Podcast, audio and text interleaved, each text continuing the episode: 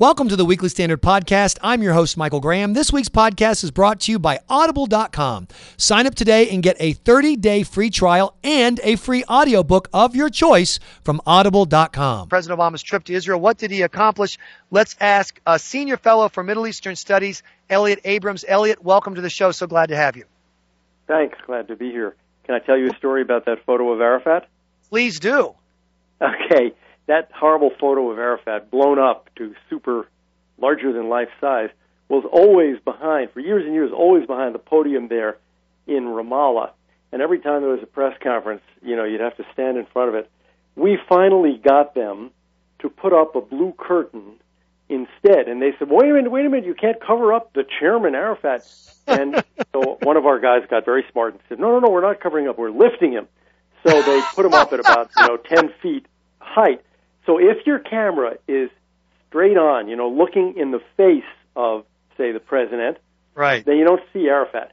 But if your camera is a little down below the platform, so it's pointing up, then behind the speaker you see his ugly face once again. Uh, we tried. We tried. Well, uh, thank you for that context. We appreciate that. That puts it somewhat in perspective. But I will say that, and, and you tell me, uh, Elliott Abrams, if I'm wrong, that there seems to be a general perception – that President Obama's view overall is that there's an imbalance of power, that Israel has had too much support, it has too much power, and that the Palestinians don't have enough support and enough power. Number one, do you agree that that is the view of the White House? And number two, do you think the White House is right? I think, uh, first, that is the view of the White House. Certainly was when the president started four years ago.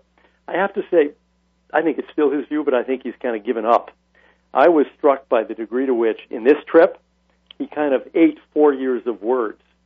You know, four years ago he was saying the Israeli settlements are illegitimate. Now they're not illegitimate, they're just not constructive, they're not helpful.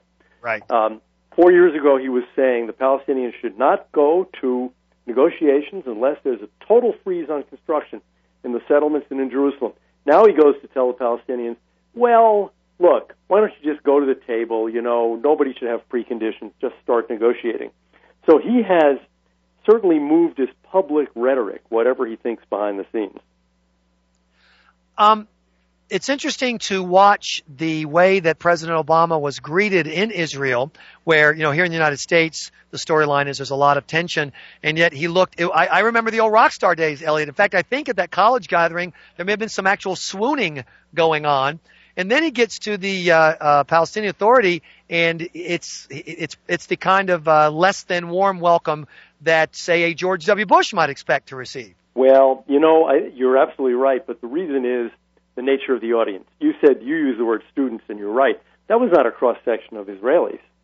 Uh, that was a selected, carefully selected group of students who are, you know, obviously more inclined to swoon than people who are 40 or 50 years old. So, uh, what the average Israeli thinks, we really don't know. I mean, we'll we'll get some opinion polls in the next few days, and it'll be interesting to see. I'm sure that the president moved some Israelis, but uh-huh. how many? The average Israeli is not 20 years old and was not sitting in that audience swooning at Barack Obama's rock star speech. Uh, let me ask you about the decision to speak there as opposed to, say, the Knesset. Was there anything that the president didn't do that surprises you as far as public appearances or meeting with people? And was there anything that he chose to do that you were a little surprised by? Well, uh, you picked out the first one. Uh, the President Bush spoke to the Knesset, and that's normally what you do. You know, people come here, they speak to a joint session of Congress. When the president goes abroad, you speak to the Knesset, you speak to Parliament in London. And uh, I think it was striking that the president seemed to want to avoid Israel's elected officials and speak to a group of students. I think right. the White House carefully decided, you know, we want people who'll swoon. We want we want youngsters. Um, so that was that was the first thing. I think for the rest of the trip, again, what he did was to make up for errors. In his 2009 trip to Cairo, where he spoke to the Islamic world, he basically said uh, Israel's a product of the Holocaust. Period. That's why they're there. So on this trip, he had to eat those words. And right. so he went to the grave of the founder of Zionism, Theodor Herzl. He went to see the Dead Sea Scrolls, meaning, you know, the Jews have been there for 3,000 years. He said immediately upon landing, Jews have been here for 3,000 years. So all of this was meant to counteract the mistakes he made four years ago. Uh, the decision to go to Jordan, uh, what what are the ramifications of that? What is put it in a geopolitical context for us, if you can. Right, I think that's very smart for him to go to Jordan. Um, the Jordanians have been good allies of the United States, really, for decades. They are suffering now. They have 400,000 Syrian refugees, so their economy is suffering from that. They're good allies of Israel. That's why you never hear about any terrorist attacks going across the Jordan River. Um, they're quite worried about what's going on in Syria and the rest of the so-called Arab Spring. So for the president to go and just kind of reassert, look, we're allies, we're we're in this together, I think was a smart thing to do that the king will appreciate, and the Israelis uh, will appreciate. I, when when I look at the uh, hectoring from the left in the United States towards Israel, you need to make peace. And, you know, President Obama mm-hmm. said in his speech to the college kids, I urge you to, in essence, go past your politicians and make peace.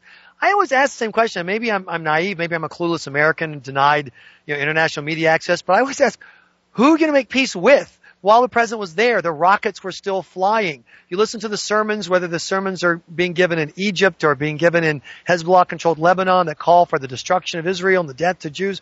I, I, I have no problem. I, I can see for, you know, ex-husbands and ex-wives making peace, Elliott. I can see, you know, former enemies making peace. You know, America with Japan and Germany after the war. But how do you make peace with a guy while he's holding the rock, getting ready to throw it at you? Well, uh, you know, I think you're right in the sense that that speech about how it's important to make peace. You have to make peace, the future peace. That speech should have been given in Ramallah, not in Jerusalem. Uh, he himself acknowledged that the Israelis have several times made very generous peace offers, um, and which were rejected by the Palestinians. So why make the peace speech in Israel? Why not make it in Ramallah? They're the ones who've got to make the tough decision to say yes. Um, I thought that was kind of odd. Although, you know, I have to say, when he told the Palestinians to, um, you need, you guys need to go back to the table without preconditions, um, body language speaks. There weren't a lot of smiles on the faces in Ramallah. If there were a development that the average American trying to keep an eye on the Middle East should keep keep, keep an eye on, what would you suggest it be? Syria right now. I mean, this is really the question. How many more people are going to die? How many more hundreds of thousands of refugees? Um, and the jihadis. That's the thing I worry about most. Um, for two years of American passivity, those jihadis have been gathering and gathering in Syria. There are about 5,000 of them now. Where are they going next? What are they going to do? Which country are they going to attack? Uh, that's the thing I'd, I'd really keep my eye on. Uh, the uh, issue of chemical weapons in Syria, it's kind of confusing to see people, in essence, arguing, trying to find a way to argue that they're not being used. What do you think is the real status? Have the rebels used them? Have the Syrians used them? Or are they trying to uh, uh, make a uh, make, make make us believe that the other guys used them because they know that whoever uses them will face the uh, wrath of the West? Well, uh, the latest I've seen is that nobody did use them. Okay. Um, that the rebels didn't, and that the government didn't. The rebels don't have them. Um, there are lots of them in the hands of the government. And here I thought the president was weak. He said something like, uh, it's unacceptable to use chemical weapons, and people who do will be held accountable. Held accountable, what does that mean? You know, trials right. in The Hague 15 years from now? I think the president should have been tougher in making sure that the Syrian government knows if they ever use chemical weapons, we will organize some kind of uh, military punishment of the people who use them. Uh, I wish he'd been tougher on that. Maybe he was in private. I hope so. Uh, Elliott Abrams, thanks so much for your time. We appreciate it and your analysis. So the next time I see a photo from Pal- Palestinian Authority, if I if I zoom back enough, if I pan out enough, eventually I'll see Arafat's smiling face. Is that what you're telling yes, us? Yes. So don't do it. So don't do it. Thanks so much. We appreciate your time. Thanks for listening to the Weekly Standard podcast. Please check weeklystandard.com regularly for podcast updates. And thanks to audible.com for their special offer, a 30-day free trial and a free audiobook of your choice. Be sure to check out the special offer from audible.com. I'm your host, Michael Graham.